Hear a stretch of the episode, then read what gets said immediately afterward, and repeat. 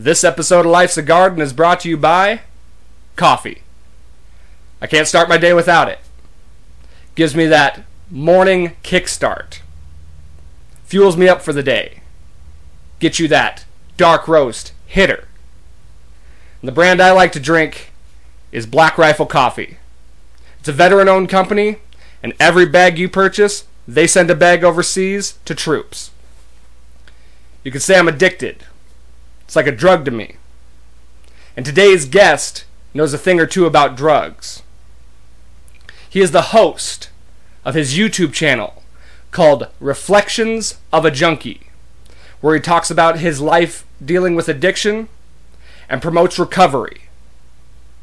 He is running eight years clean, which is about as long as I've known him. And due to the nature of his content, he likes to work under a level of anonymity.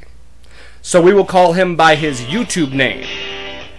Ladies and gentlemen, please welcome to the show G Man.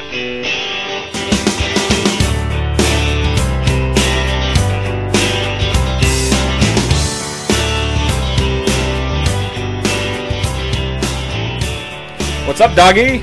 Not much. Uh, thanks for having me on. Yeah, absolutely. Um, let's just get right into it, man. Sure. Reflections of a Junkie.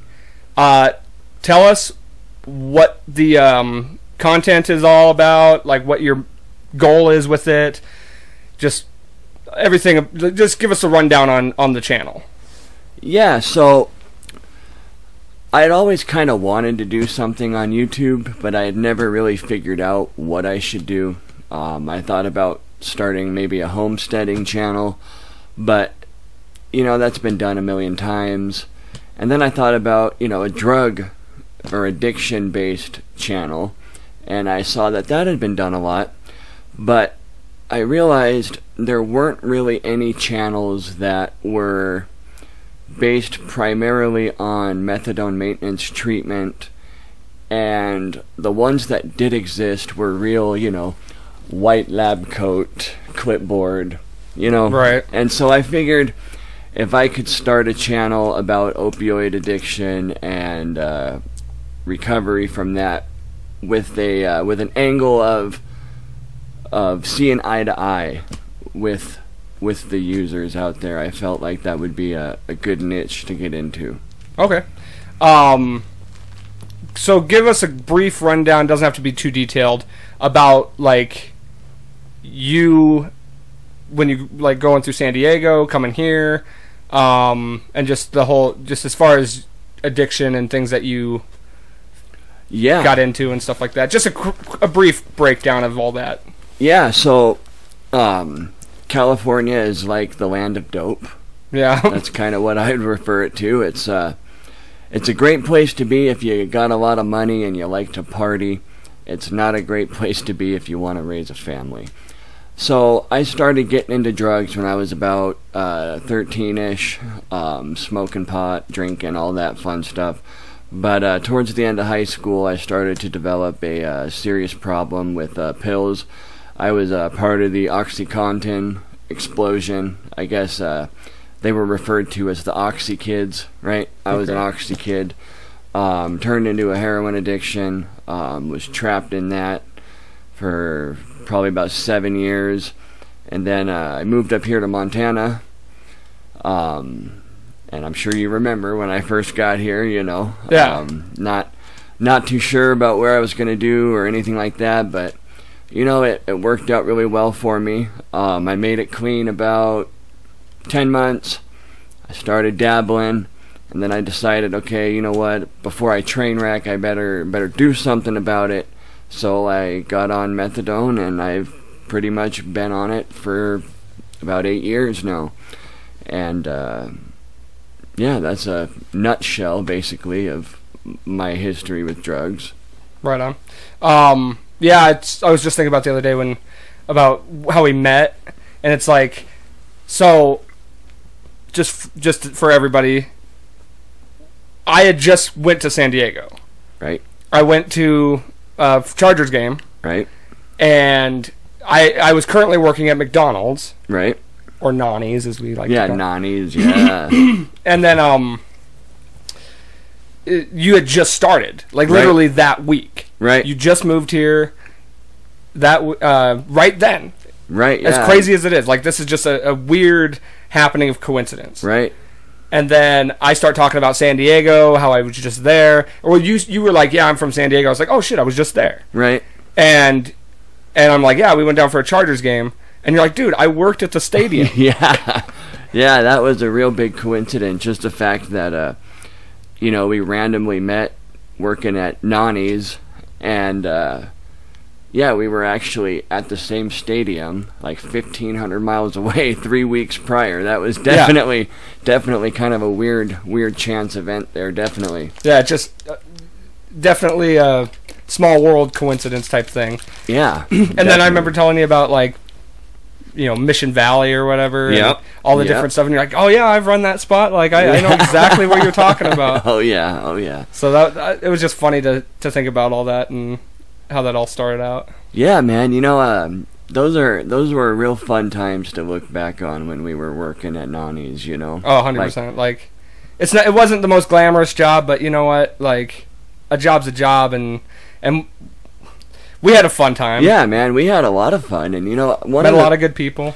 one of the big things I couldn't believe um, working there was the fact that I got hired. You know, like that, and I think it was like ten fifty or eleven bucks an hour. Right. And I mean that is just unheard of where I'm from. I mean, if you're gonna flip burgers, it was the minimum wage, which I think it was like seven twenty-five or something like that in California when I moved here. Maybe a little higher, I'm not sure, but yeah, I felt like I was on top of the world. I mean, I got a, I remember one one pay period. I think I had like a nine hundred and eighty dollar paycheck from McDonald's, and I mean that just blew me away. Right. And um. So, getting back on the on the drug stuff, just so everyone knows, explain what methadone is. All right, so methadone is a synthetic opiate or opioid that was uh, synthesized during World War II.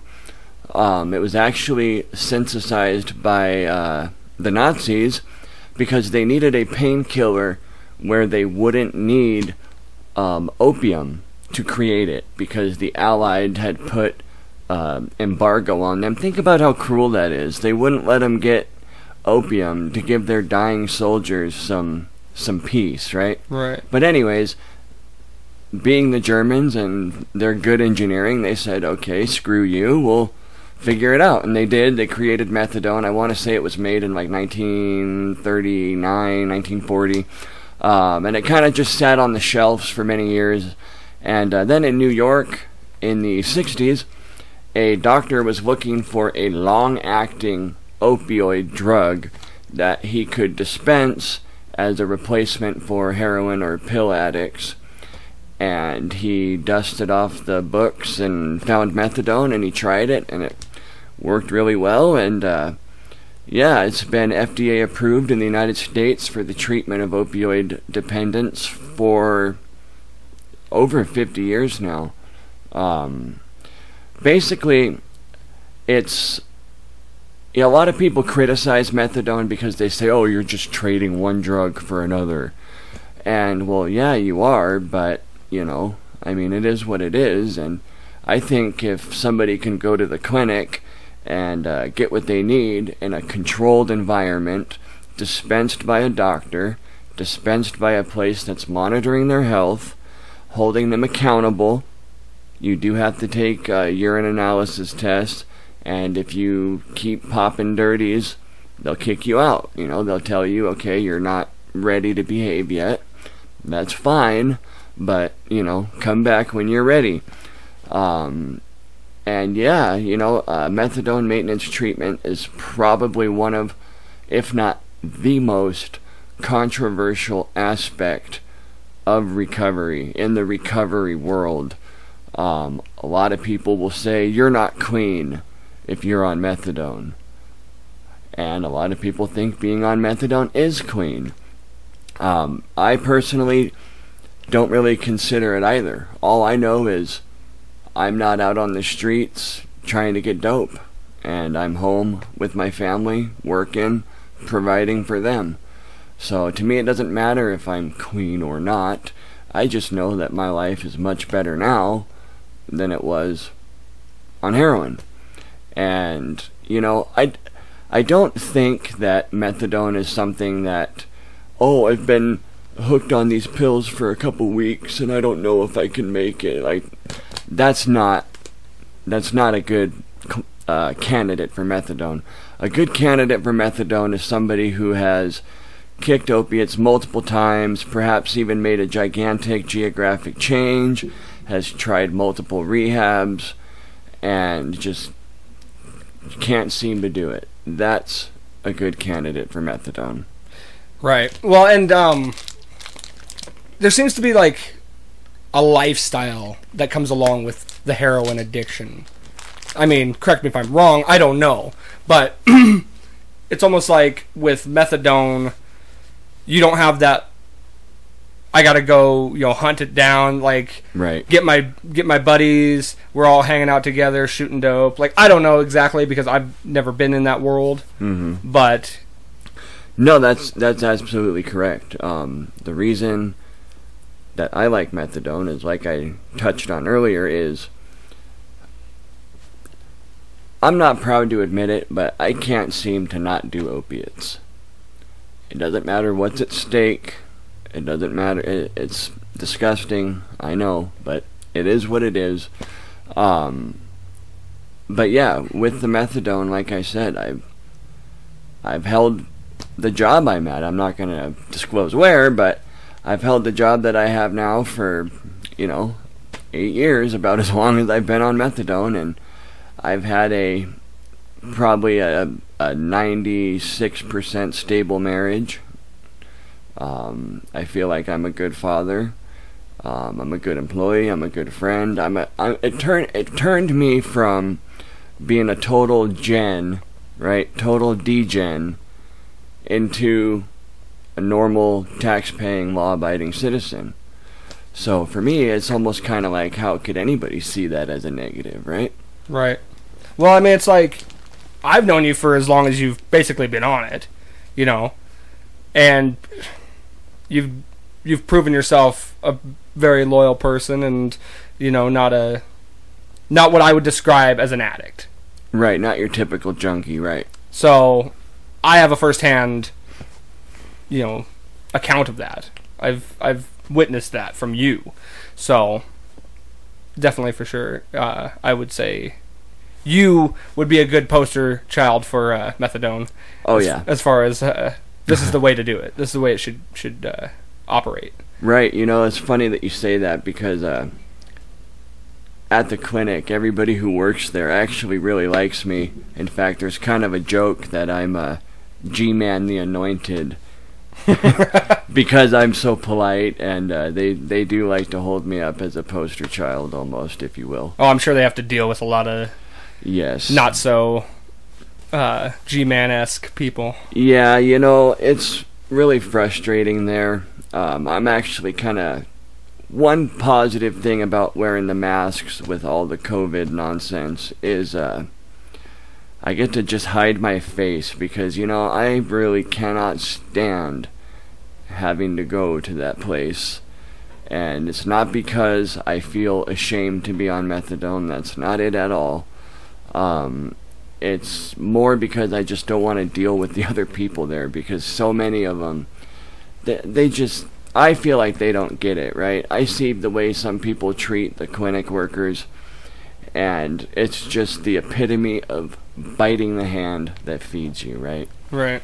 Well, and you've had, I know you've had issues with, with people coming up to you before too that noticed you in the clinic, right? Absolutely, that's another big drawback. In fact, uh, you know, at the clinic, they like to call people by their first names.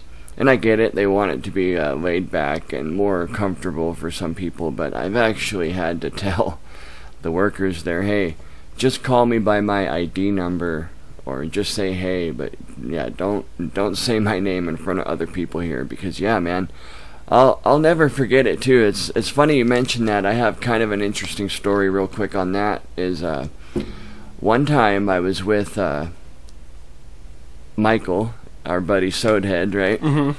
And uh, we were at Holiday, or no, we were at Albertsons, and I could have sworn I saw a kid from the clinic riding a bike out front, and I was like trying to kind of look down, and I tucked my hat way down, and you know, Michael was like, "What are you doing?"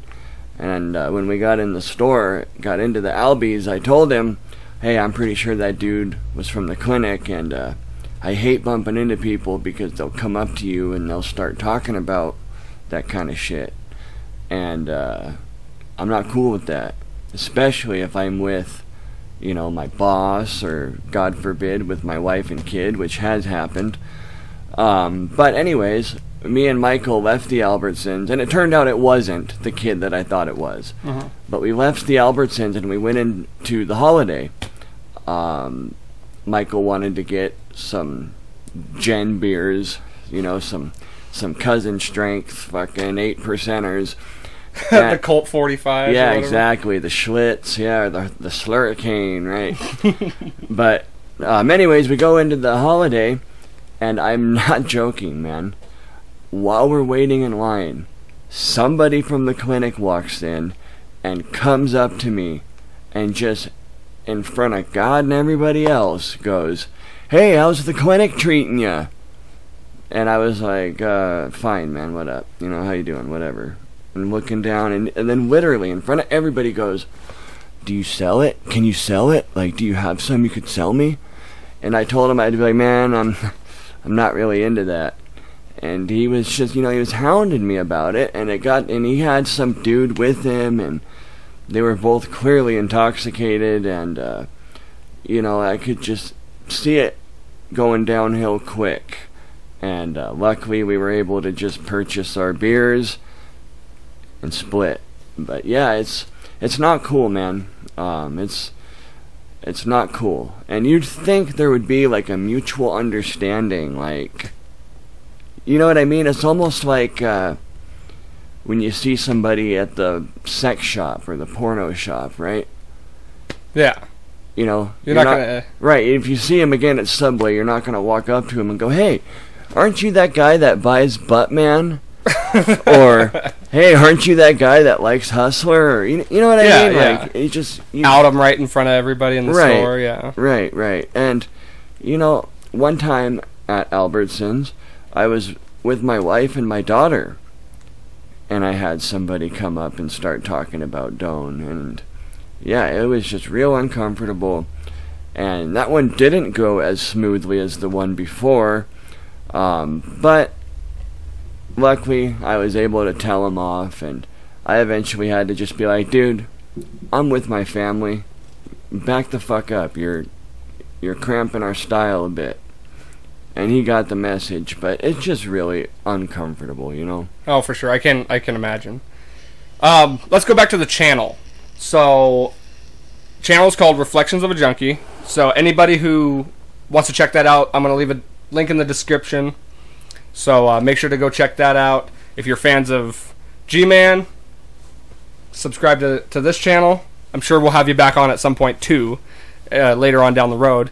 But um, so the channel, explain like all the content you'd like to cover and Sure. Um, so, again, um, drugs have kind of become almost cliche on YouTube at this point. Um, so, what I try to do is touch on things that I haven't seen anybody else do. Like, a lot of times, what I'll do if I have a video idea is I'll search YouTube and see if it's been covered a million times or not. Because, sure, I could do a video called, like, What Does Heroin Feel Like? yeah. But I bet if you typed that into YouTube, there's probably countless pages of people delving into that. So, excuse me. So, what I like to do is cover things that haven't been covered. Like, one of the videos that I did was something that I hadn't seen touched on, was talking about dope partners and being in a dope crew, right? Mhm. which is basically just a group of friends who buy drugs and use drugs together. But there's a lot of interesting dynamics to that that people who may not be involved in that world would be interested in hearing about, you know? So I like to talk about that. Um, I like to talk about ways to get around a lot of the annoyances of being on methadone. Like uh, I did a I did a video on dope dreams and uh, what a dope dream is, and I guess we should call it a u- a using dream because it's not just about dope. I'm sure alcoholics get it. I'm sure sex addicts get it or gambling addicts. I'm sure they get it too. But basically, just a dream where you use your drug of choice and you wake up the next morning and then it's like you're boom seeking oh my god you know it's almost like it's almost like having a relapse even though you didn't do it you know what i mean you didn't do anything it's so i like to to create content that hasn't been covered or might be useful to addicts and might be informative to people who aren't addicts. You know, a lot of times I like to make videos geared towards, you know, I'll say if you or a loved one has this problem, XYZ, you know. Sure. Um and another another thing that I like to talk about is um is why methadone shouldn't be looked on as such a bad thing, right? Like my mom, she hates that I'm on methadone.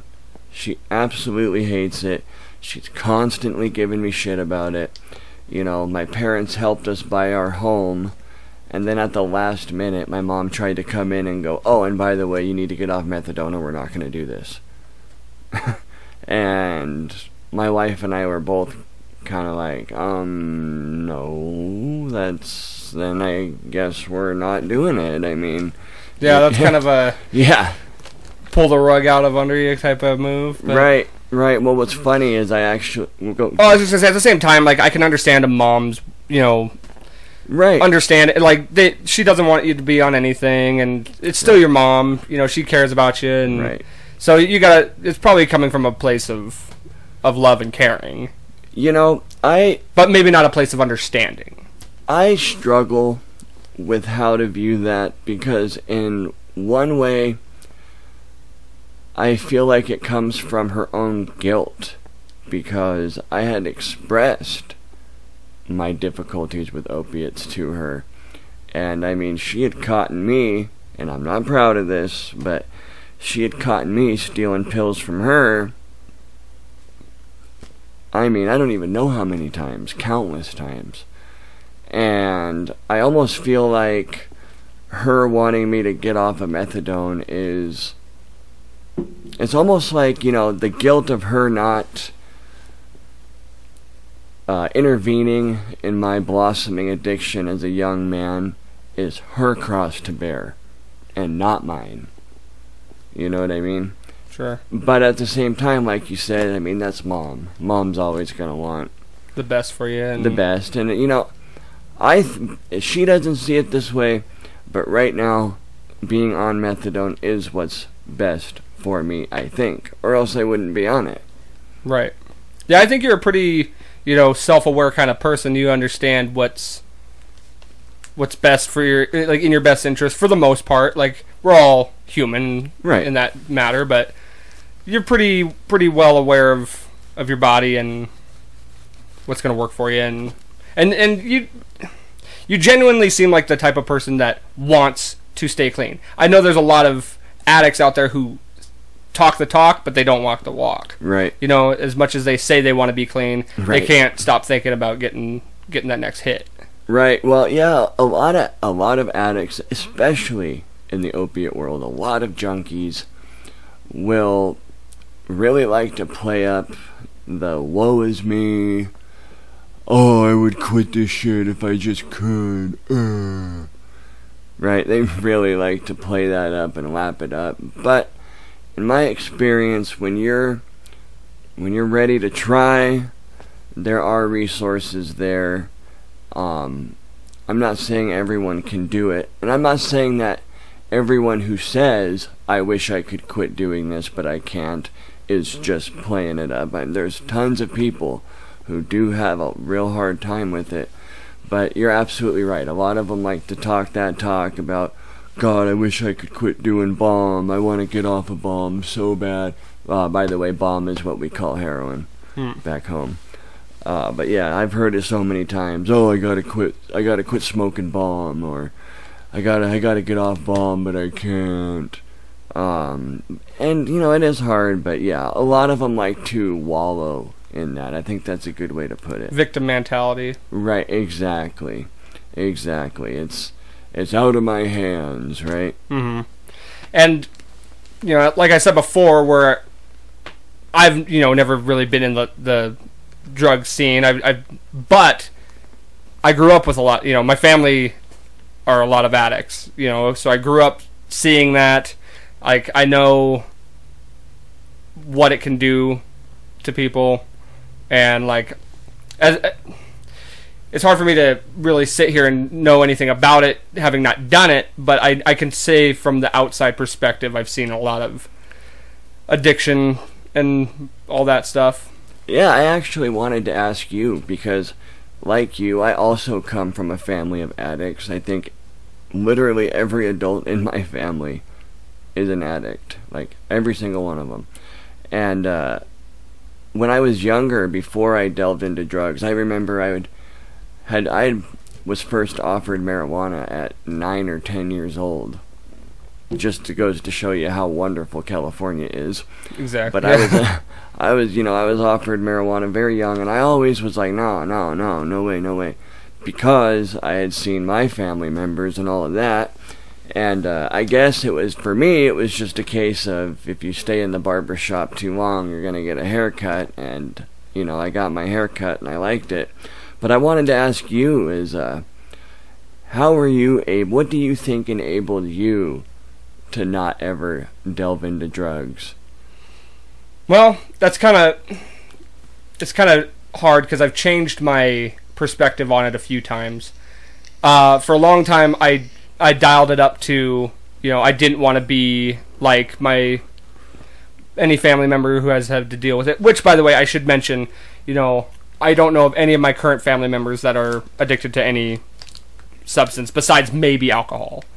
Um, as far as I know, but you know, this is this is all in the past and Right. whatnot. More of when I was growing up. Um, that so I always chalked it up to you know I don't want to be like my mom or my dad who ended up doing jail time for n- maybe not necessarily for the drug aspect, but it was involved and that lifestyle came along with a lot of that stuff. So that's what I chalked it up to for a long time is just not wanting to be like that. But in reality, the more I think about it and the more like as I've grown, it's definitely more because I just never had that itch. Like I didn't start drinking till I was 23. Right. I, I- I remember. Yeah, I Yeah. remember. I smoked weed for the first time when I turned 26. Yep. I'm I'm 27 now, so Yep. it's like, you know, none of it really. And the only reason I even did those things, it wasn't because you know I just had this innate desire to like, you know, I this craving. It was more like I'm an ad- I'm an adult. I can do this if I want. I made that conscious decision to do that. It wasn't like this, you know, peer pressure or just like this this internal itch to to scratch. Right. Right. No, that's great. In fact, uh, I've always kind of said, or thought at least, that if you can make it to 25 without delving into that, you're probably good for Well, life. You know. Like I'm not positive on this, but I I believe when you turn 20 like that's as when your brain's, you know, is fully developed. Right. And so to to tamper with drugs and alcohol at a younger age, like the younger you go, the worse it is, you know. And so that can really mess up your your development. Absolutely. I know I've done a lot of damage to my body with drugs. Um, in fact, you know, the more that I've been thinking about it, you know, I'll, I'm 31, and in my entire adult life, I think I have maybe 11 to 14 months of sober time Damn. in my entire adult life. So, yeah, you you know, it's it's a shame too when you when you see young people you know abusing themselves like that and that's what i you know that's i don't it's it's weird i'm torn between kind of like the libertarian mentality of drugs and the good for society mentality of drugs where you know it's sure it's your body your life sure but at the same time um, whether people realize it or not but your personal decision to use drugs nine times out of ten does negatively impact society That's actually funny that you brought that up because I wanted to ask you about this. What are you, what's your opinion about what Oregon did legalizing all uh, drugs? I think it's a bad decision. Um, I think when you look at uh, Portugal, because Portugal actually did that too. In fact, Portugal did it a long time ago. I want to say they did it in like 2013 or 14. Mm-hmm. And uh, the reason they did it was because they had the highest HIV rate in Europe, worse than Russia, which really says something. And uh, they wanted to quell that. Well, in my opinion, they probably could have quelled that with simply a needle exchange program. But instead, they went full blown legalization. And now I think I think they did successfully reduce their HIV positivity rate, which is good. But you know now you've got a whole generation or two of Portuguese that are going to have some serious problems. I mean, I couldn't imagine walking into, you know, like a dispensary and being able to buy pure heroin yeah, or crack. right. I mean, I just, I don't know. I don't see that as a, a step forward. And I know the argument on the positivity side of it is, you know, less crime as far as like illegal activity crime and less black market stuff, less unpure stuff type thing. Right. And then also and this is actually a decent argument that I kind of could get behind cuz didn't Sweden do it too? Is Sweden or one of those Scandinavian countries? It's probably Sweden. They seem to like to do everything that seems way out there. But Right. um, so the other aspect of it was that people aren't afraid to ask for help because they're not afraid of getting in trouble. And that's actually a pretty decent point, I would say. Now, here's my thing about the Oregon situation. You're we li- you know, it's a state within a country.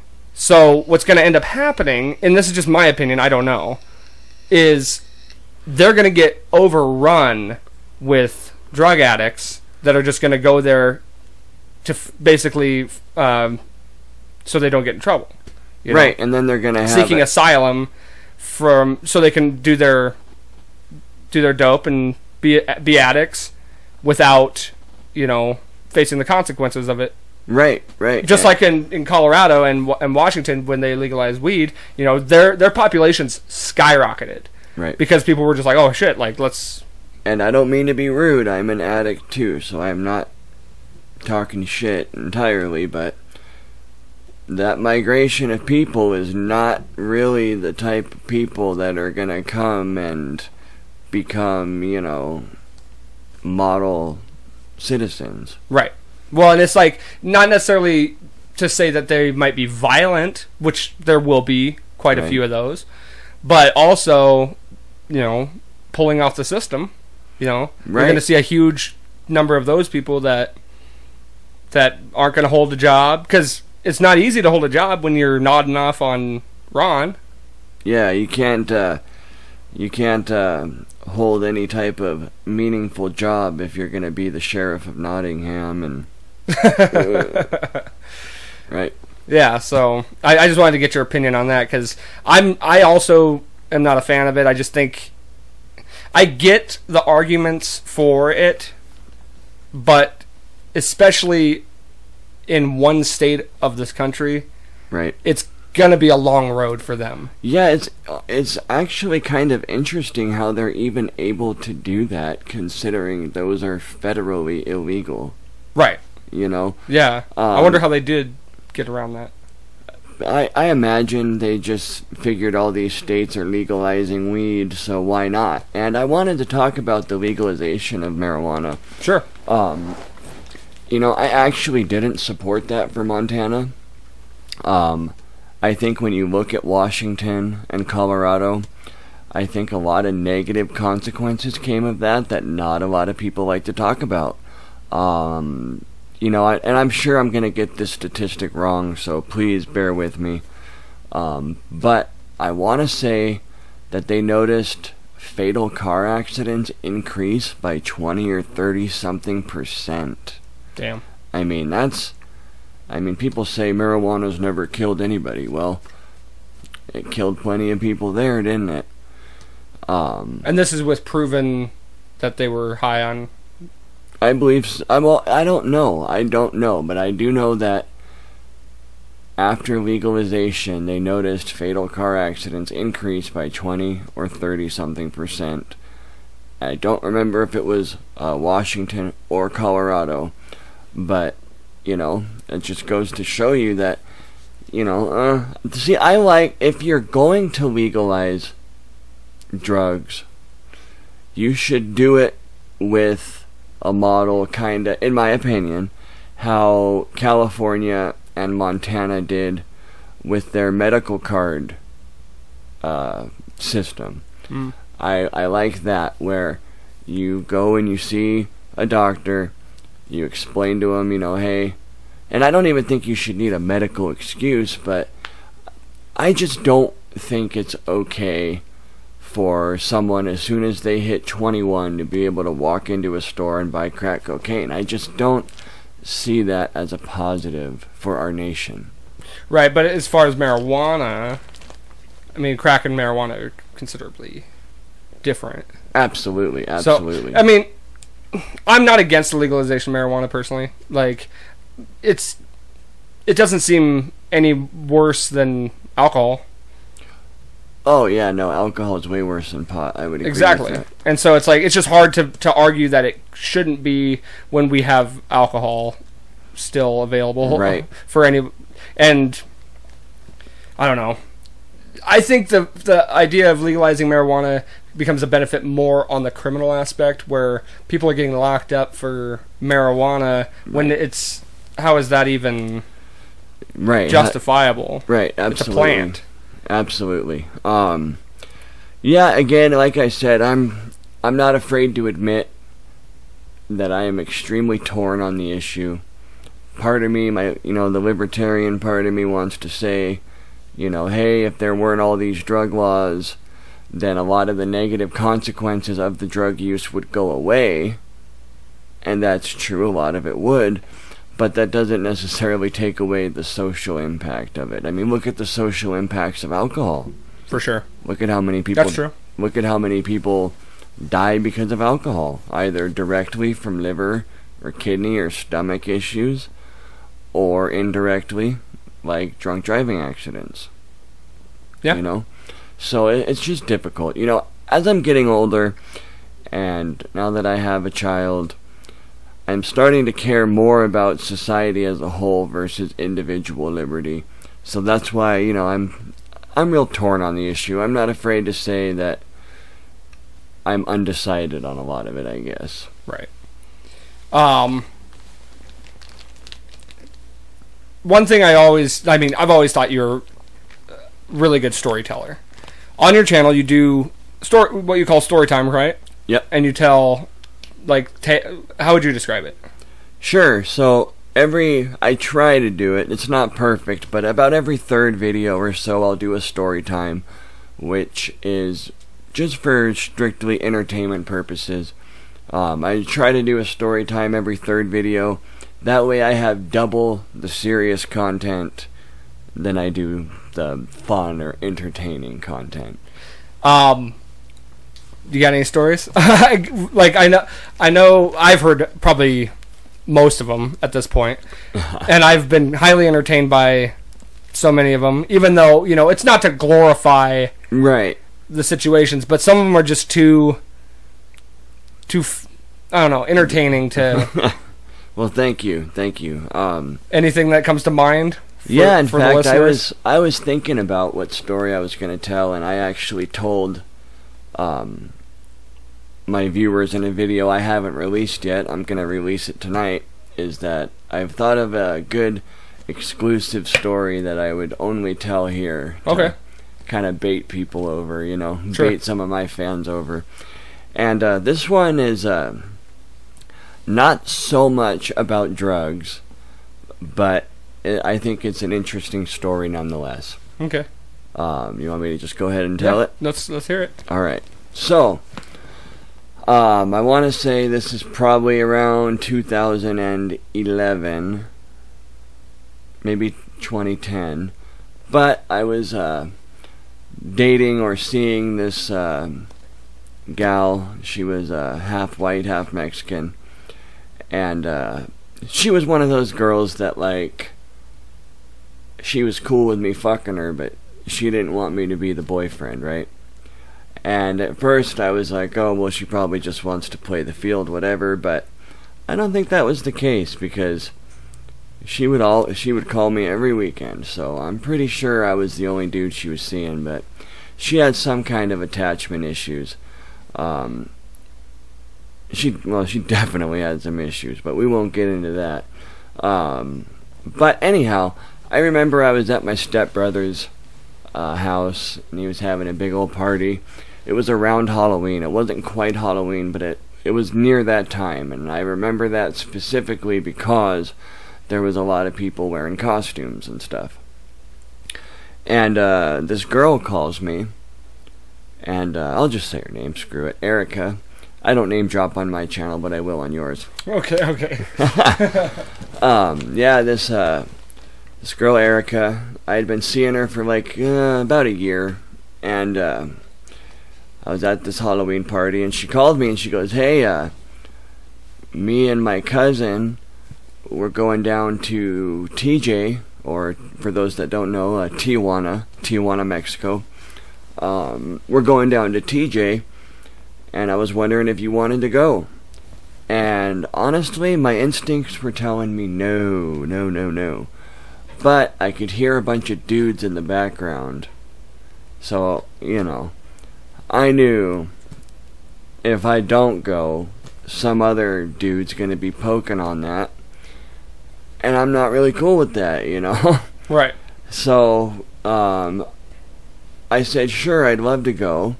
But in my head, I was thinking, you know, just recently they had passed a law where you now would need a passport to enter the United States from Mexico if you were a U.S. citizen. Uh, before, the law had been if you had a state ID or a driver's license issued from a state that borders Mexico directly, you were good. So if you had a California, Arizona, New Mexico, or Texas ID or driver's license, they would let you through. And I asked her, I said, well, what about that law? Don't I need a passport or uh, my birth certificate? Or, I mean, am I good with just an ID? And she said, yeah, I've been, I do it all the time. That doesn't take effect until January. And I said, okay, yeah, sure, come get me. Let's go. Let's hit it. Let's do it. And uh, so she swings by my stepbrother's house, and uh, I can tell she's already kind of faded. I, you know, I probably was too. I don't think I was that out of it, but I may have had a little buzz going. But I get in the car.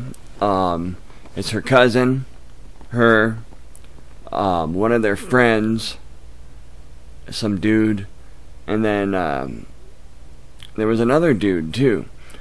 And we all crammed into this car, and we headed for the border. And um, and once I saw those two dudes, I was thinking, oh man, whatever, because they were not they were not c- competition to old G man. I knew that. So anyhow, we go down there, and uh, at the border, there's a lot of places where you can buy what's called duty-free goods. I think we had this at the Canadian border, even. It's basically where you can buy goods without having to pay like the import taxes. Okay. So, just an example. Um, I remember you could buy a carton of cigarettes at this place for like 17 bucks. Okay. And yeah, that was. I mean, if you were going to buy a carton of, of cigarettes in the United States, even the, you know, the Liggett 100s or Pyramid, right, or Ace or whatever, it was going to be at least 38, 39 bucks. For sure. So that was a really good price.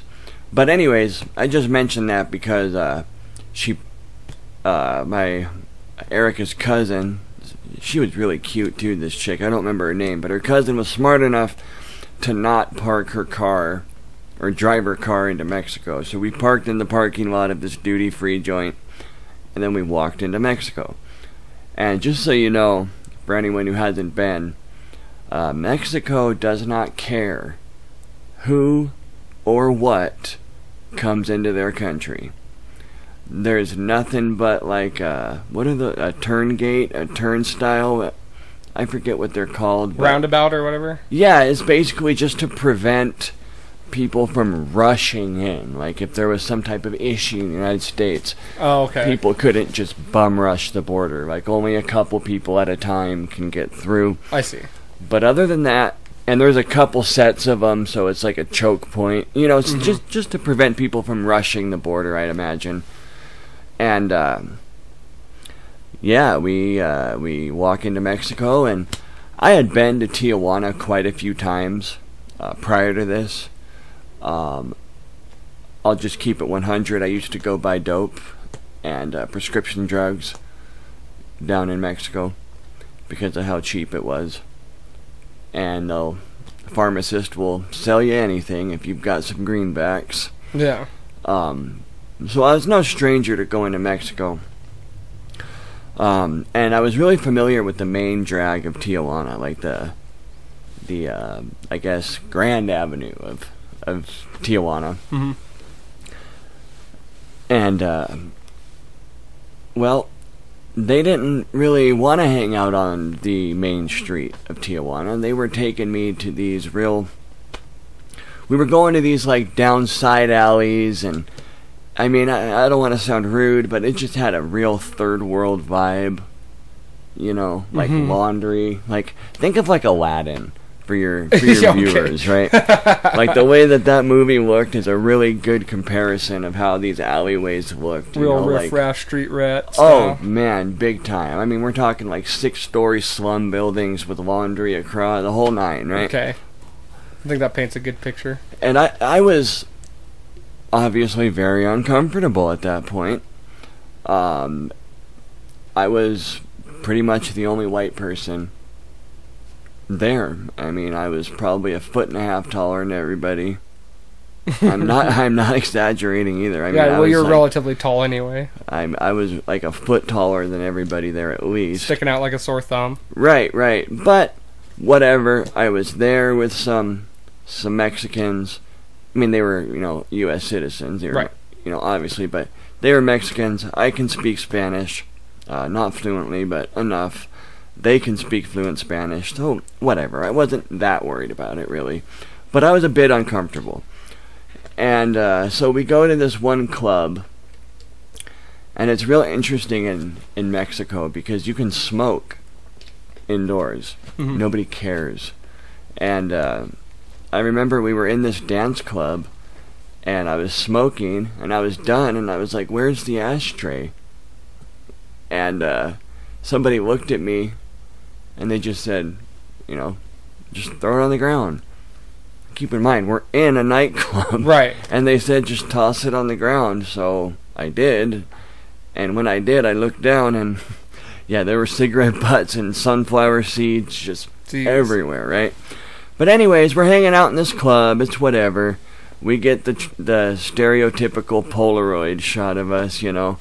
It's it's actually quite fun, and uh, we're drinking shots and just getting tore back. And uh, the girl I'm with, I keep trying to tell her, you know, let's go dance, let's go dance, and she just wants no part of it. But she says you can go dance, so I said okay.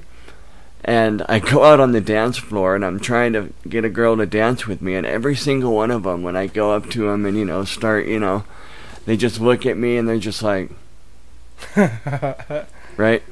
And again, I'm like way taller than everybody. And I start noticing that a lot of the dudes are kind of kind of sizing you up? yeah, up. kind of looking at me. I see them kind of talking to each other, and I just go, okay, I need to get the fuck out of here, you know, before, before I get stabbed or something, you know. So I go back to my table that my chick's at, and she's like, "How come you're not dancing?" And I said, "Oh, none of them girls want to dance with me." And uh, she goes, "Well, you can dance with my cousin. That's fine." I was like, "You sure?" She's like, "Yeah." And uh, I go and I'm dancing with her cousin, and I'm looking around, and everybody is basically just, you know, dry humping each other. you know, Mhm. that's how they're dancing. So I'm dancing with her cousin, and I start, you know, grabbing that booty. And, uh, you know, I mean, that's what everybody was doing. She didn't protest to it. She seemed to like it. hmm And uh, we danced, and we went back to the table, and uh, sure enough, you know, Erica goes, Hey, were you grabbing my cousin's ass? And I was like, Yeah. And she just goes, Yeah, she's hot. I don't blame you. And she got that whole, like, Yeah, I don't blame you. She's way hotter than me kind of attitude. She didn't say that, but, you know, that whole That was the attitude. vibe, yeah. And I'm just like, Oh, God, you know? But you know what, man? Looking back, it was a fun night. I had a lot of fun. Got way too drunk. Worst decision ever. I remember walking down the streets of Tijuana, vomiting while I'm walking, and like these Mexican cops are like pointing and laughing at me. So, thank God they didn't decide to hassle me because I think it actually is a crime to be drunk in public in Mexico. Oh damn. Um, so thankfully, they didn't hassle me, and uh, we ended up getting some street food. Another very bad decision. If you've ever heard of Montezuma's Revenge, yeah. it, it you know they don't have the cleanest drinking water or the highest in food, Food standards. Yeah. Um, luckily, you know, I was kind of a I was a junkie at the time, so I had already kind of had an iron stomach, just the way it goes, I guess. Or maybe I was just always so fucked up I didn't even know I was sick. But, anyways, um, it was a fun night, and we decided it was time to head back. It was real late. It was like 3 a.m. And we're getting in the big line to cross the border back into the U.S. Most of the people in the line are are Mexican nationals who have green cards and they go work in the U.S. You know. And uh, I'm standing in line with my chick and her friends, and they all start pulling out their birth certificates and their social security cards or their passports. And I look at my chick and I go, What the fuck? You said I wouldn't need all that. And she goes, You shouldn't. I mean, I have mine, just it's easier to get through with it. And I was like, Okay. And, well, the first lady who I went up to to get into the U.S., the first customs or border patrol agent, whatever you want to say, she took my ID and then she's looking at me with kind of a blank face and she goes, Where's your passport? And I said, I don't have it. I thought all I needed was an ID from a border state. And she goes, No, that law changed six months ago.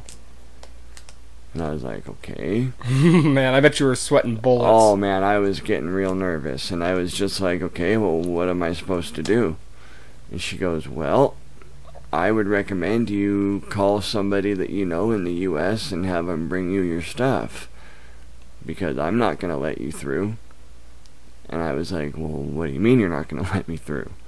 And she's like, Yeah, I'm not letting you through with just an ID. She goes, You can get in line again, and maybe somebody else will let you through, but I'm not going to. And I'm looking at my friends, and they're all getting right through, right? And they're waiting for me. I can tell they're they're standing over there looking at me like what?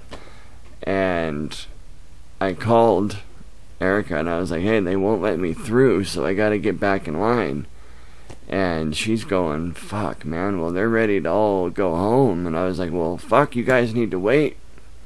Yeah, they were just gonna ditch you there at the border. Like, well, they didn't, thank God. So I, I get back in line, wait, and it's a dude, and he says the same shit. So I don't know what to do at this point. I get back in line one more time, and the third person who checked me, it was another woman. I was literally like tearing up. I was freaking out, Mm-hmm. and it, she must have taken pity on me because she let me through.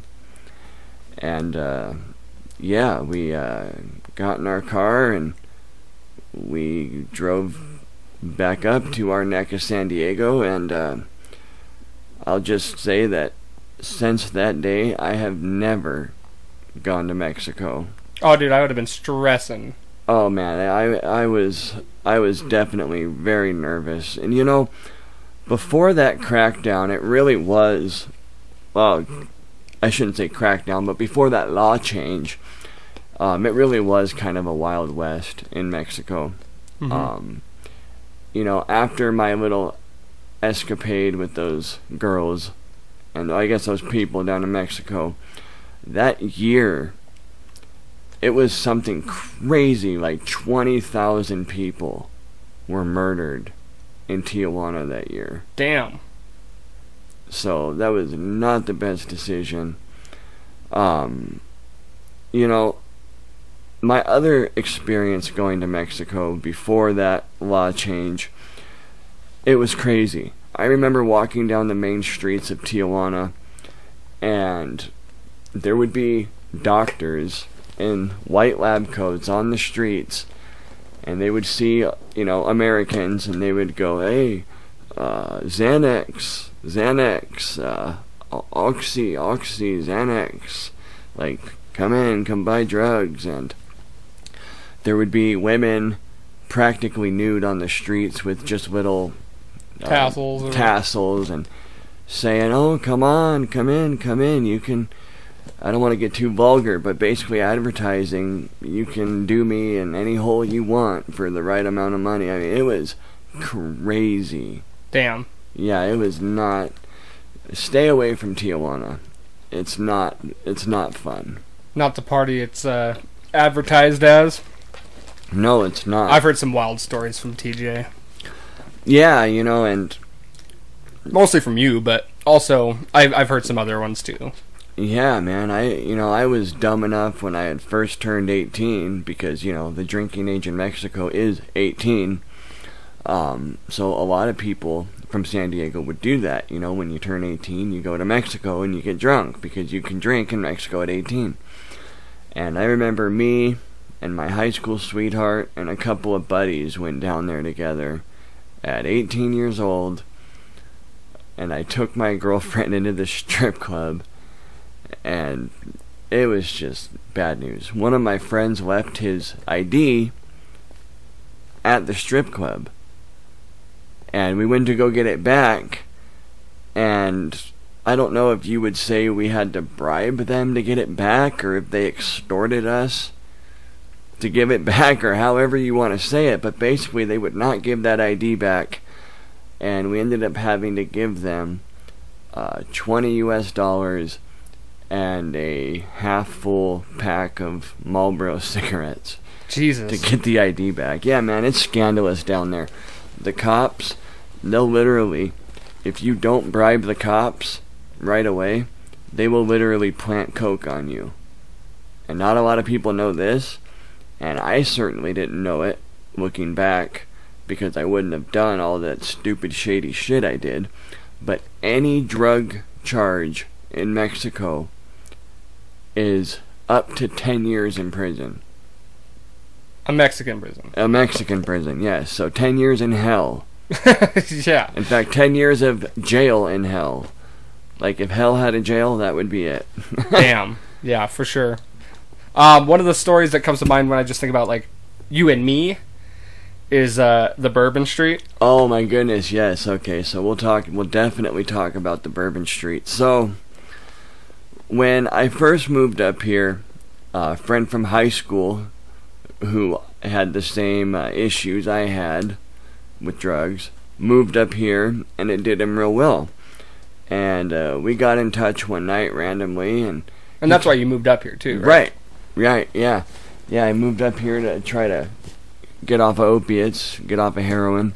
Real quick, remind me what his connection to here was. I always, Yeah, so or did he just kind of choose here randomly? No, no, no. He has a history here. He used to come up here every summer with his family. Um, his mom is from Bridger. Oh, okay, okay, His mom grew up in Bridger. That's his connection to here. gotcha. Anyway, go ahead. Yeah, so a good friend of mine, well, I guess a friend of ours, Mm-hmm. um, invited me up here, and uh, I was like, sure, sounds great, man. And uh, he actually allowed me to move in with him and his girlfriend at the time. And right when I moved up here, their relationship was already starting to fail. And I think me being there kind of added a lot of stress to that relationship. Sure. So I felt kind of bad about that. But I mean, it is what it is. Um, you know, Michael has told me that they were kind of on the outs anyways before I even moved up there. So it is what it is. But anyhow, and something that bothered me too was when they decided to separate. Um, they had an apartment together. It was a two-bedroom apartment, and I was blessed that they had an extra room, and you know they they were that was a very generous offer on both of their parts to allow me to come up there and you know live rent free until I got on my feet. Um, so long as I was making an effort, you know, Sure. to to do good.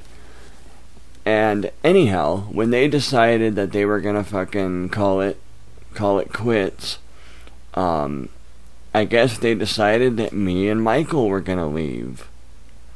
And I thought that was really kind of fucked up. Like I get it, she's the girl, and I'm all about chivalry. Like when me and my wife had some turbulence, I was kind of pissed that she left our house.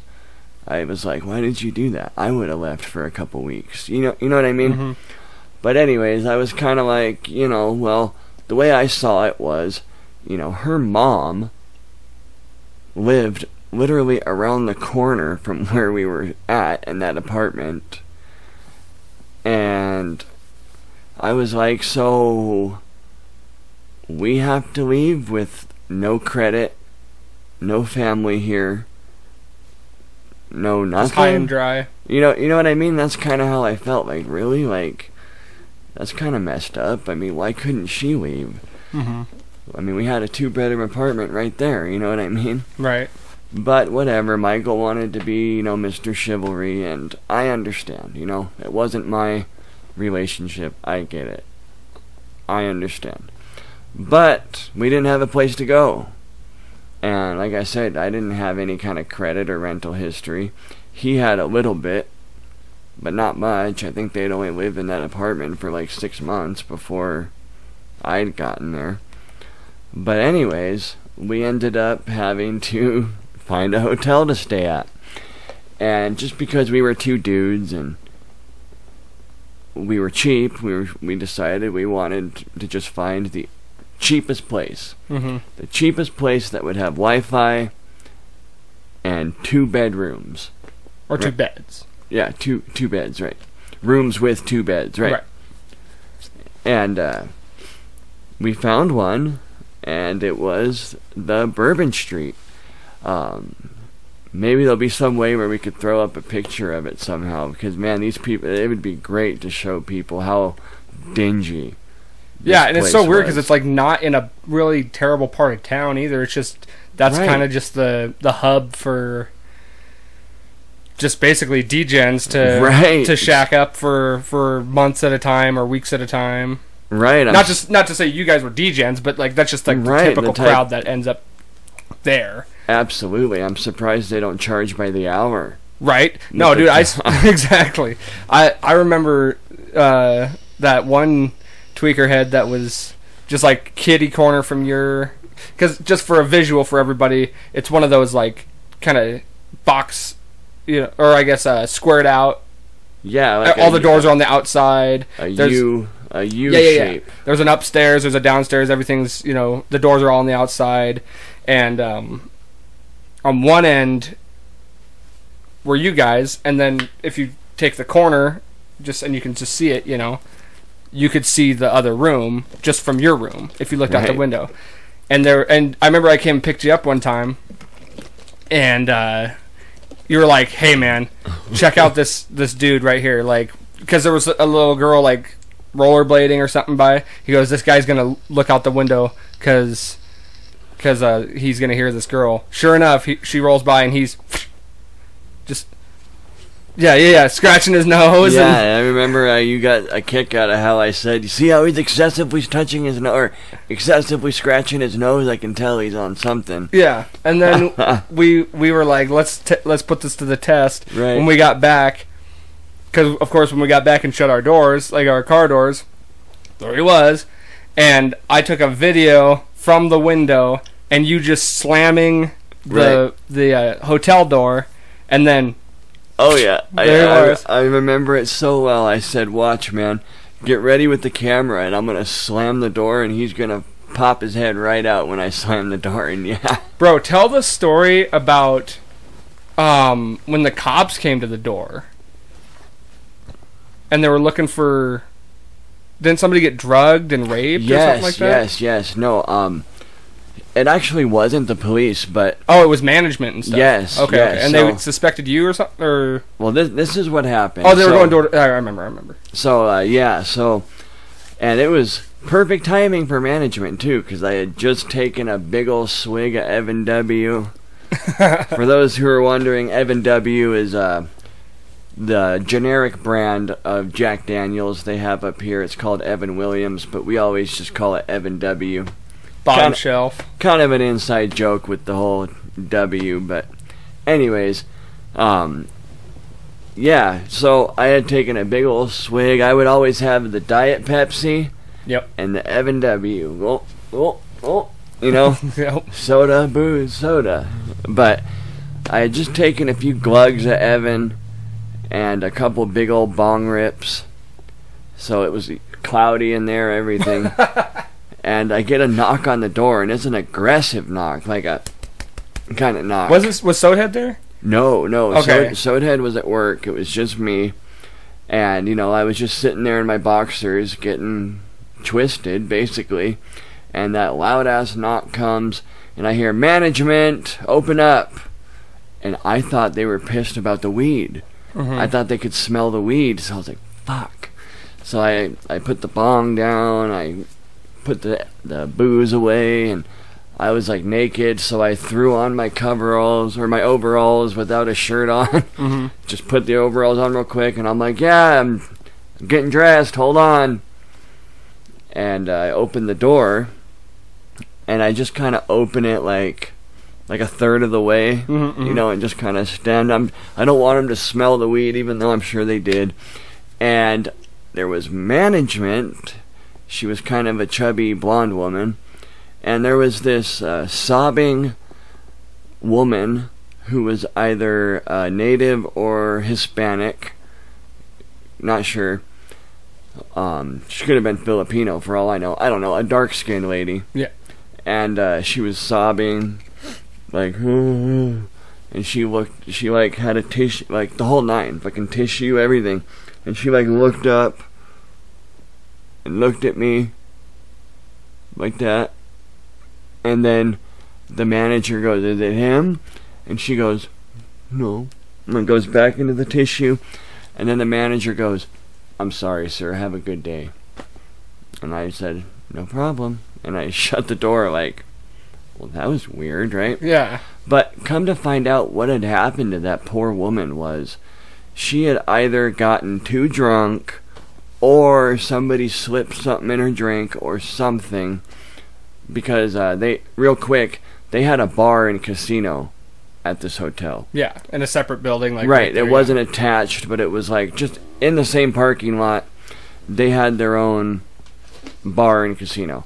And I guess the woman had been drinking in the bar and casino, having a good time, and she had either gotten too intoxicated or somebody put something in her drink, and they took her back to their room, and I guess had their way with her and robbed her. Jesus. And I guess they afterwards walked her back into the fucking casino and just left her. And when she came to, a couple people there had told her, hey, you don't remember leaving with that guy, blah, blah, blah. And the management was just going room to room with her until they found the dude who did it. And then what?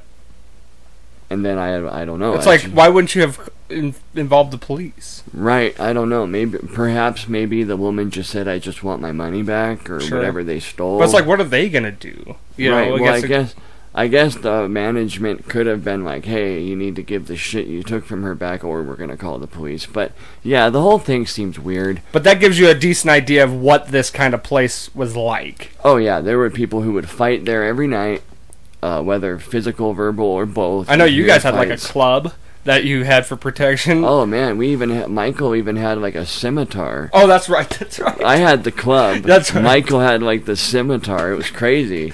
Speaking of Aladdin, it looked like one of them swords off of Aladdin. Is what it looked Yeah. like. For sure. That's awesome. Um, I'm gonna take a quick bathroom break, and then we'll get back to it. Yeah, sounds good. I gotta go too, actually. Okay, perfect. So I want to kind of diverge it a little bit away from just the drug talk. I know that's that's what your channel's about, but um, there's a lot more to you than just that, obviously. Absolutely. Um, one thing for sure that has always struck my interest about you is you kind of. Is it safe to say you'd be described as a prepper? Yeah, I I've definitely definitely been uh, awaiting uh, national calamity, and I think we're starting to see a lot of the stuff that Could potentially. could potentially lead to that, and uh, it's almost vindicating because, you know, a lot of people would treat me like a a kook, right?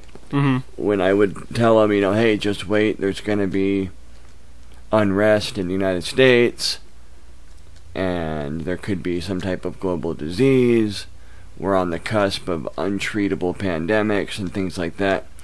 And uh, I'll be honest, I don't. Well, we can't really talk about the the kung flu. Why not? I don't know. I figured uh, YouTube doesn't really like it too much when we talk about that. I'm on more than just YouTube, but Uh, that's true. and So- I, d- I don't get monetized anyway, so That's true. Well, hey, you know, honestly, I'll say I think this pandemic is a total fraud. Um, but it's a good example of what could happen, you know. And uh, I, uh, I would say I, I would expect some serious unrest with the with the inauguration of Hyde and Biden.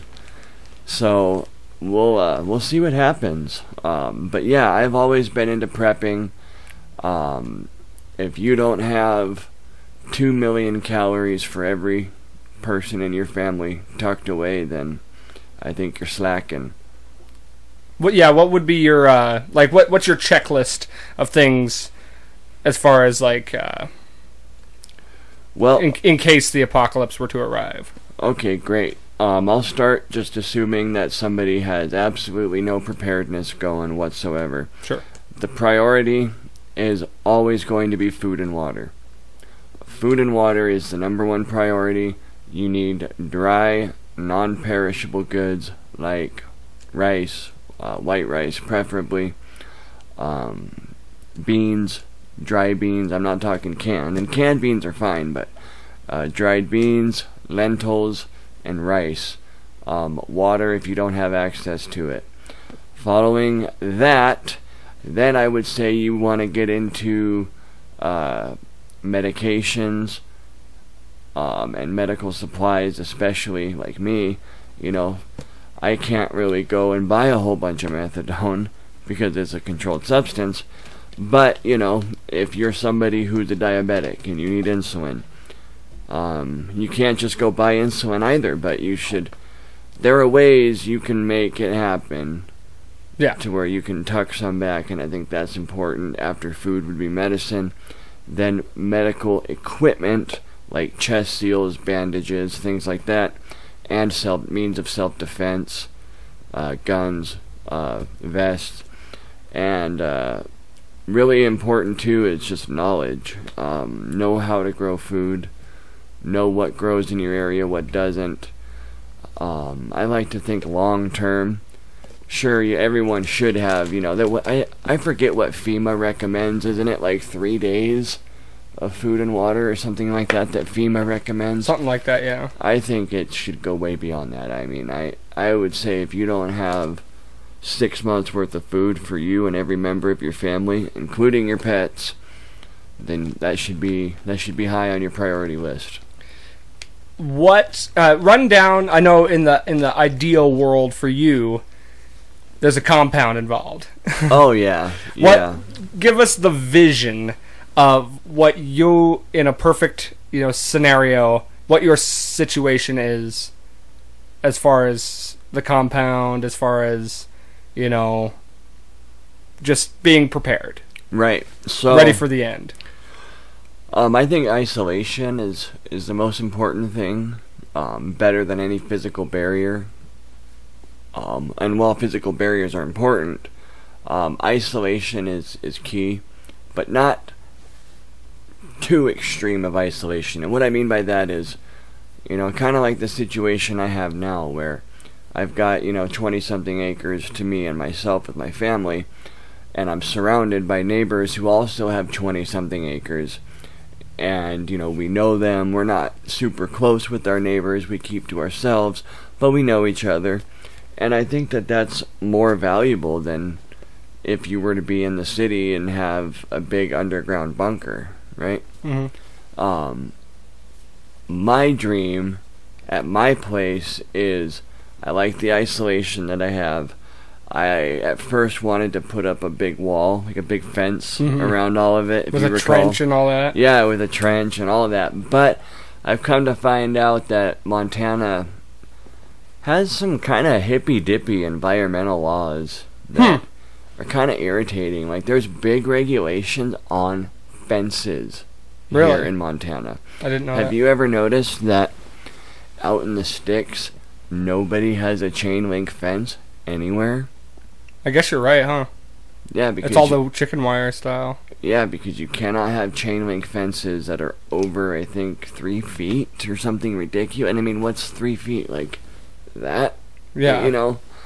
And the reason is they don't want to impact the migration of deer and elk and turkeys and things like that, but I think it's a little over the top, personally. But since fence is out of the question, I'm now focused on um, things like caltrops. If you're familiar with what a caltrop is, Mm-mm. it's basically like uh, you know the game Jacks. Yeah, yeah.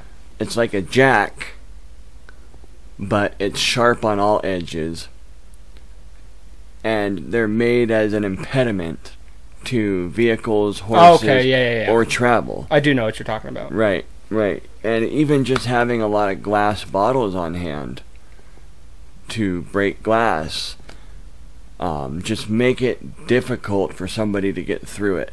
And I will say that you cannot do that legally, just so everybody knows. I don't have it set up, but I do have caltrops for if society fails. It doesn't matter what's illegal anymore, you know Yeah. and I have those ready to go. Um, and I'm I'm starting to learn that things like that can actually be even better than a physical barrier like a fence, because you can put them in a lot of areas and then not put them in some areas, and it allows you ease of movement, but a potential opponent wouldn't have that ease of movement. Right. Um. Let's see what else was there with that. I thought I had something else I wanted to ask you about with. Uh, Uh, livestock.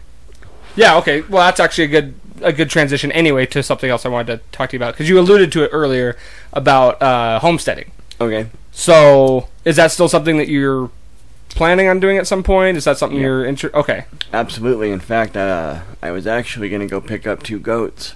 Right. after this podcast today. Um, the wife uh, got cold feet on it, which is good because we're. I didn't think we were ready, but you know, two goats. What's that gonna hurt? But you you're know? still you're still like oh, we're ab- processing it and thinking about yes. it and oh, absolutely. In fact, uh, we are. Our current plan now is to just be prepared for this spring to get goats, chickens, and guineas. A, Hmm. gu- a guinea is a a bird. It uh, it almost looks like a clown because its face is like white, its eyes have red, and its mouth has blue. It's real weird. It looks like a clown. But the reason we want guineas is because they eat ticks. Okay. They're very good at eating ticks. Um, a dog. We're gonna get a dog That'd be awesome. uh, coming this Get a spring. Scoob. Yeah, Scoob. Yeah, we need a Scoob. Um, What kind of dog you thinking? my uh, my wife really wants to go with like an Australian Shepherd Hmm. type dog. That'd be a good dog. Yeah, and I, I, I concur. I think that's good. We've got the space for it. We've got an energetic little girl who would love to go out there and throw the ball or throw the frisbee, whatever. Mm-hmm. Um, yeah, we're real excited. We want to get a garden going this spring. A lot of the things that we wanted to do last year that we didn't get around to doing, we're really looking forward to doing. Right on. That's really cool. Yeah, I'm, I've I remember we've had multiple discussions about all that, and and uh, I know you you're definitely excited about getting going with that, and I've been waiting for for the day that it actually transpires. But you've been moving step by step. so- Right, right, um, right. We've been fo- we were focused primarily on getting the house Right. where we wanted it, and we're still not even there yet. Although we did get the pellet stove going, so victory on that. Yeah, and you guys, I know you just talked about on one of your latest videos too about how uh, the wind, man, Oh yeah, dude, that that was crazy. Yeah, you know, I'm not a Montana native, but I'm hearing from you and from my wife that even the natives were like, "Man, I've never seen wind like that." I haven't. That was hurricane level wind. Yeah, it was. Like, it it didn't get quite as bad here as it did where you're at, but I've I, I saw pictures of semi trucks toppled over, Oh yeah. and it was pretty intense. I don't know what where that uh came from exactly, but Yeah, you know, um, I'm gonna have some real interesting footage on my story time when I upload it. Um, a tree fell and blocked our driveway. I had to get out there with the hand saw damn, and literally move it bit by bit. Um, a tree uh, fell and broke off a part of our deck. damn. Um, that file was it bad or is it like fixable? Yeah, I think I'm gonna be able to fix it. Um, we had a filing cabinet up on our deck for our daughter to put her toys in, and I had a few gardening tools and extension cords, things like that in it. I mean, it literally picked it up and threw it. Dude, good thing it didn't smash right into your house. Right, right. And uh, you know what's funny is uh, I bought my daughter a trampoline for her sixth birthday, and the night before those winds came, uh, my wife called me at work and said, "Hey, um, before you come home, make sure if you're if you get the ch- well, she said, don't come home basically without some stakes for the trampoline." hmm And boy, we got lucky that she. Is it like a big trampoline? Yeah, it's a big one. Yeah, it's Oh, dude, that would have been gone. it's it's a 14 footer. that would have been gone. Yep, and we actually saw multiple pictures of trampolines. That one of them away. was stuck on a highway road sign. It was like impaled Oh my god. on a highway road sign. So yeah, I'm very glad that my wife said, "Hey, you need to get some stakes." Did uh do you have home insurance? Yes. Well, that should cover the deck then, Um, I think so. And uh, since if, it was uh, caused by a natural. a natural disaster. Yeah. Um, if uh, if it's beyond uh, just needing some new screws and whatnot, I will definitely call on that. But I haven't messed with it just because I don't I don't know how bad it, it is in terms of fixability. Sure. Um, I mean, it still might be worth having somebody come look at it. right, right, exactly. But that's one of the reasons I haven't messed with it. Right. You know what I mean? Um, and I've been waiting for a good time to get some footage of it. Uh, usually when I get home after work, it's dark, and usually when I leave for work, it's dark. So I haven't had a good chance to get pictures, but today I'm going to, and I might even be able to upload some footage from uh, that my wife took during the day of the trees in that wind Oh, I can't. and they even- were just like I mean there were some that were like Well, the fact that there's so many dead trees from the fire because there was fire in your, you know, Right, before you moved there. right. And There's- well, what's what's crazy, man, is we had I think a total that we know of four trees come down. Damn. And everyone that came down, it was not a burned or sickly one. It was a totally healthy looking tree. I guess it kind of makes sense though because, you know, they have more stuff like more leaves Weight, yeah, Yeah, yeah, that's yeah. true. That's and more to catch the wind with. that's very true. I didn't even think about that. Um, we got lots of firewood though. Oh, for sure. yeah, I I mean none of that's going to waste. Right, um, it makes me wish I had a wood burning stove in my house, not just my apartment. But at least it's still Hey, it's still good wood, right? hell yeah. Um, another thing, just throughout knowing you, you've always been the type of guy that's had different hobbies or, or picked up something different and just ran with it. Like not not just you know a little bit, but you go fucking balls deep Right, into whatever yeah. it is that you're into. Very true. Uh, Just to list off a few f- that I can, winemaking. One of my favorites because I got involved in that too. I Yeah. really enjoyed that. that was a lot of fun. Oh yeah, for sure. Cans, Oh yeah, collecting cans and yeah. um, fish. Oh yeah, I almost forgot about that one. Yes, I had an aquarium in my house. Yeah. Dude, yeah, you got some big old fish, but you were like ri way into it, you know? Like, yeah, I think at one time, uh, I think we had like six fish tanks. hmm And you knew like everything about them. Oh yeah, the breeds, what they were, and I actually successfully bred Yep. freshwater fish. I was so excited about that. Uh, let's see what else. Um, what else? I know there's plenty more.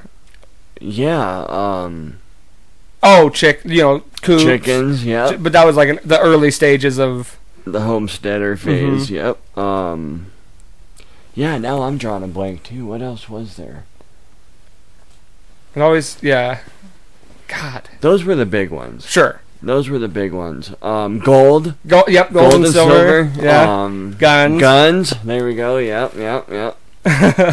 Uh, but it's like it's almost like when you get your mind fixated on on something I gotta know everything about it. and and yeah you're just all about it for you know months at a time Right. and i want to say this real quick just because of that don't let that happen with your channel you know what i mean right. The biggest thing about content creating is you have to stick to it or else it'll never take off Consistency. Right. so don't let this just be a phase that fades out you know what i mean Right. because it's not hard to you know it just takes a little bit of time that's it I thought of another one. Fitness. Yep. Yep. Absolutely. there's it's there's all kinds of stuff like that, but yeah, don't let it happen to your to your channel because Right. No, I, I, I know what you mean, and uh, I'm a I'm a Leo, but same. but I'm a laid back Leo. We're, we're our birthdays are three days apart. Right. Right. Right. I mean, And- obviously not in year, but Right. Right. No, you're uh you're a pretty laid back Leo too, because most Leos aren't very laid back. They're very uh. outgoing and Well, I think we're both pretty outgoing, but I, I guess I don't know exactly what I'm trying to say. Is a lot of Leos I meet seem to be like the real kind of I got kind you. of people, the the posturing and tough guy peacocks, attitude. yeah. Right, right, right. I feel you. But yeah, um, Remember when we would go to Grizzly Gold and Silver Mhm. every Tuesday and Yep. buy a couple new pieces of silver and I would count them and lay them out. We'd inventory them. Man, that was- that was a lot of fun. I I remember the wine nights. That was fun too, man. The strawberry mango wine. Yep. And um it was just fun to learn how to do it and just Right. doing the process. We'd go get the fruit and Right, it was a lot of fun just like planning all that stuff. And then right. and then we'd when we were done with that, we'd make a dinner and it was usually a very decadent dinner. Right, yeah, we yeah, it was uh it was a lot of fun, man, and uh going back to what you said about how I go balls deep with stuff is you know, I can remember something a couple people said. I remember one time your mom said uh you you told me that in reference to me, she said, "Oh, he's always got something going on." For sure. Yeah. And uh I remember uh one of uh, Michael's roommates when I lived in the back house. um, Eric, he was. I remember he was like, "Man, you're the only person I've ever met that's like, hmm, I want to get into having chickens." And then next week, it's like there's a coop you made and chickens in it. Like, Right. like it's not just talk. It's it. There's action involved too. Um, and I don't think my channel is just going to be a phase because I really enjoyed it.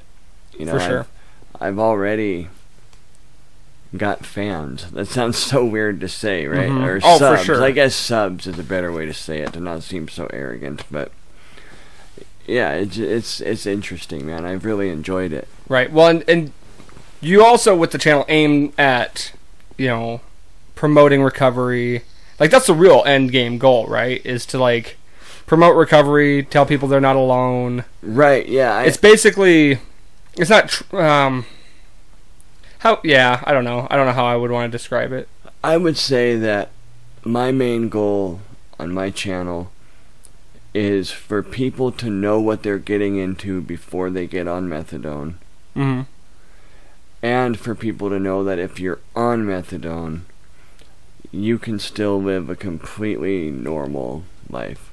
I mean, I was an EMT on Yeah. methadone. oh yeah that's another thing i wanted to bring up is that you you uh do you are a certified emt Well, my certification actually expired this year. okay but you But I have been, yeah. I've been a nationally and state licensed and certified uh, EMT basic. Yeah. And the, and and like you said you did that while while being prescribed methadone Yep, on the dome and and in the zone. Um, one thing I want to start asking guests, and I'm gonna start. I'm hopefully I can remember. I have the worst memory that I know, but I'm gonna start asking every guest. And this might be a pretty easy question for you, considering the subjects we've talked about today. What is the biggest um, challenge you've faced in your life, or the biggest challenge you've overcome? I, I want to say. Not losing my mind when I thought I was getting divorced. If you recall that, that Mhm. was pretty heavy on me, but I made it through that barely. Um, I would say the hardest thing I've ever overcome would be getting out of the junkie mindset. Like I might still be on methadone, but just not obsessing over that lifestyle. You the know what I mean? habits, right? the Right. That was all- the everything that comes along with it. right. Right. Um. Another thing too, I guess that would be very difficult for me would be, uh, believe it or not, with how cocky I can sound sometimes. I actually used to really struggle with uh, self-esteem. Okay. I was kind of a weird kid. I was the kind of kid who like always would lie, like habitually lie about shit. You know what I mean? Like just to impress people or try try to impress people or fit in, right? hmm And it it took me a long time to become comfortable with myself, and I don't think it really even happened for me until I was about 22, 21, 22. Um, when I was on dope, I didn't really care about it, but um, I guess being comfortable with myself. I don't know why. I am a lot of people who have that that trouble.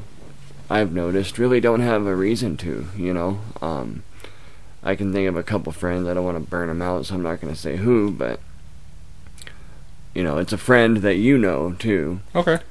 and it's like uh, this person they just kind of like i don't want to sound rude by saying this but they always go after like the the kind of fat ugly girls and you know they just kind of sit in their room and do nothing have no social life when like you know this person is he's a, a great guy he's smart he's got like a fucking eight inch dick so I don't understand why the whole, you know, confidence with girls things exists. But, you know, I, uh, I see why a lot of people who struggle with self-esteem or confidence, a lot of them don't even really have any reason to feel that way. So that was hard to overcome and you know, I feel real in touch and secure and, and good about myself now.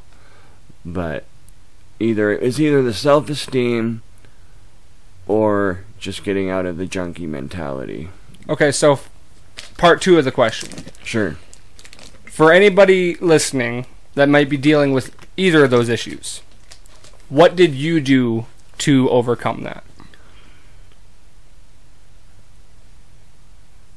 You know, this is going to sound. This probably isn't what people are going to want to hear if they are struggling with those problems, but um, just it just kind of came with uh, with age and maturity, I suppose. Okay. Because I can't really think of a specific event or a specific mindset that I adopted. The aha moment. Right, exactly. They just kind of fell into place. And I, I think that's really common too. I think a lot of people who habitually lie as kids do grow out of it. You know. Sure. Yeah, with with the channel or with, with the podcast, I mean, I've been trying to aim, you know, at least po- portions of it toward promoting, you know, uplifting message, positivity. Because life's a garden, man. You got to dig it. Right. So- yeah, absolutely. Um, I've been I- trying to hammer home the the you know, you're the master of your universe. You can like only you have the power to control your world. Absolutely. I would say one good piece of advice that I can give when it comes to that is I always look for humor. Right? That's always good. What is the saying? Laughter is the best medicine, right? For sure. I don't entirely agree with that, but it, it sure does help a lot. Agreed. Um, and something that I'll do, and you'll know, you'll, it'll a light bulb in your head knowing me, is I always get a kick out of uh, over articulation mm-hmm. and uh, dark comedy, right? Like, Yes. like uh, remember like joking about oh now the scoob has gastroenteritis because you're a neglectful dog owner the dog is now a ward of the state you know what i mean like things like that like that's a very negative thing but you know it can be funny right Right, for sure. it can be funny Absolutely. and I've noticed that about our generation is uh it's almost like uh tragedy is the new comedy. You know, like look at Bo Burnham. Oh yeah. Uh, there's a that's like textbook uh tragedy is comedy type humor that our generation seems to just lap up. Oh yeah. Well, and I feel like the current generation has lost the ability. Like, um, not all of them, obviously, but the a high majority have lost the ability to even understand humor. Oh, the snowflakes, yep. Yeah, and it's like Yep. that's it's insane what like comedy and humor affect to the mindset and just to just your everyday life in general. If you don't have a sense of humor and person, you know, that's going to highly affect your personality and the oh, way Oh, that you yeah. view the world. Oh yeah. Now you know I I I'm you've got to have a thick skin. I'm the kind of person where I think everyone has a sense of humor. It's just a matter of where is it. Sure. Okay, that's fair. Maybe not everybody. There's definitely some hard asses out there. For sure. Um, speaking of hard asses, looking back on the Nani's days, Okay. who was your least favorite person to work with? I don't want to name names. You don't got to name drop, but just explain the person that you think was the most like the most what's the most difficult type of person to work with? I'll say that. Hmm. Somebody who takes. Well, that's hard to say. Yeah, it is. It'd be a lot easier if we could name drop. But Well, I was gonna say somebody who takes it too seriously, but that's not the sign of a bad worker or Right. or manager. I guess somebody who can't, have fun on the job. for one, for one, yeah, or somebody who can't, you know, see things other than the dollar. Right. I see what you're saying. Okay. Yep. where it's like The bottom line is all that yeah, matters. yeah, like this is this is still Yep. a job full of people who Have souls. yeah. And yeah, absolutely. Absolutely. I mean, I'll name I'll definitely name drop for you after we Oh yeah, oh yeah, no, we totally will, definitely. But hey, I know I feel you, bro. I don't like to name drop on my channel either. I feel you. Well, I think we're reaching the end here, man. Um, any closing things you want to say to everybody, or I know we can go ahead and promote your channel again. Um, I mean, I just want to say I really enjoyed this. Um, we're definitely gonna have to do a part two. Hundred percent. Um, we'll have to talk about some other stuff. There's, a, I wish we had even more time. I don't even want to stop yet, but I'm sure it's getting to be about that time. Um, you know, I guess, uh, I guess I just wanted to say, uh, thank you for having me on for one. Yes, of course. Thank you very much. Um, and uh, yeah, I had a lot of fun. Um, if you like my storytelling, check out my channel, Reflections of a Junkie, on YouTube. Even if you don't like it, go sub. It'll boost my ego a bit, like it needs any boosting. But um, yeah, you know. And any of my viewers, make sure you, if you sat through all this, then I'm I'm sure you're digging it. Make sure you sub to Life's a Garden. And uh, yeah, everybody have a great day. Keep rocking it. Um, if you're having trouble with opioid addiction and you're wondering, is methadone right for me? Um, I can't answer that for you, but if you take a look at my library, um, it'll give you some type of reference. And anybody who's struggling with addiction, even if it's not opiate addiction, um, that's just what I have the most knowledge in, relatability in. But uh, feel free to email me at reflectionsofajunkie at gmail.com. One word, reflections of a junkie at gmail.com. Right on. And we will leave a link in the description for everybody who wants to go check out that channel. I re- I highly recommend it. I enjoy it. I listen to every video.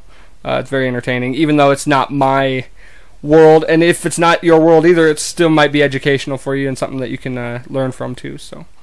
Um, thank you very much, man, for being on the show. Appreciate it. We will definitely 100% have you back on because I know there's plenty more stories to tell. Oh, yeah, and thank you for having me on. This was awesome. Right on, man. Hey, everybody. Thank you for listening. Make sure to like, share, subscribe. Um, be good to yourselves. And don't forget, life's a garden. Dig it.